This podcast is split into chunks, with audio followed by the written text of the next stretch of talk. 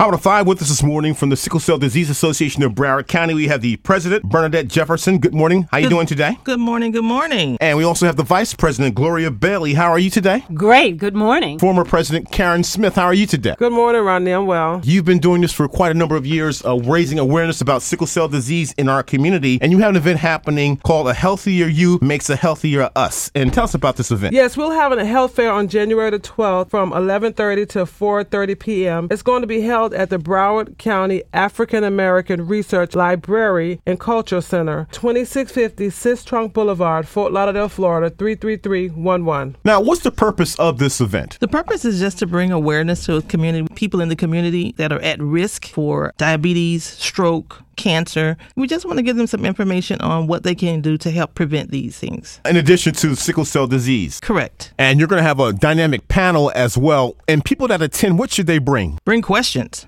Lots of questions. We're going to have several um, doctors there. We have Dr. Katina Davis Kennedy. She's going to be speaking to us in reference to cancer. We have Dr. Walter Campbell, holistic doctor. And we're also going to have Marissa Hilton, and she's going to be representing Smiley Voices um, Foundation, which is a stroke awareness foundation, and myself, Karen Smith, and I will be speaking about Sickle Cell Disease Association of Broward County. Also, other experts in the field of diabetes and holistic living and health and blood pressure management. This is a community event, and you want people that look like you and I to attend because oftentimes we don't even understand some of these d- diseases or the impact or even the signs. Correct, Ronnie. Research shows that in the 3331 area code, we are heavily impacted, especially with sickle cell disease and sickle cell trait. Sickle cell trait affects every one out of 10 every African American has sickle cell trait. This event will take place at ARLIC, the African American Research Library and Cultural Center, 2650 Northwest Sistrunk Boulevard. Now, if there's uh,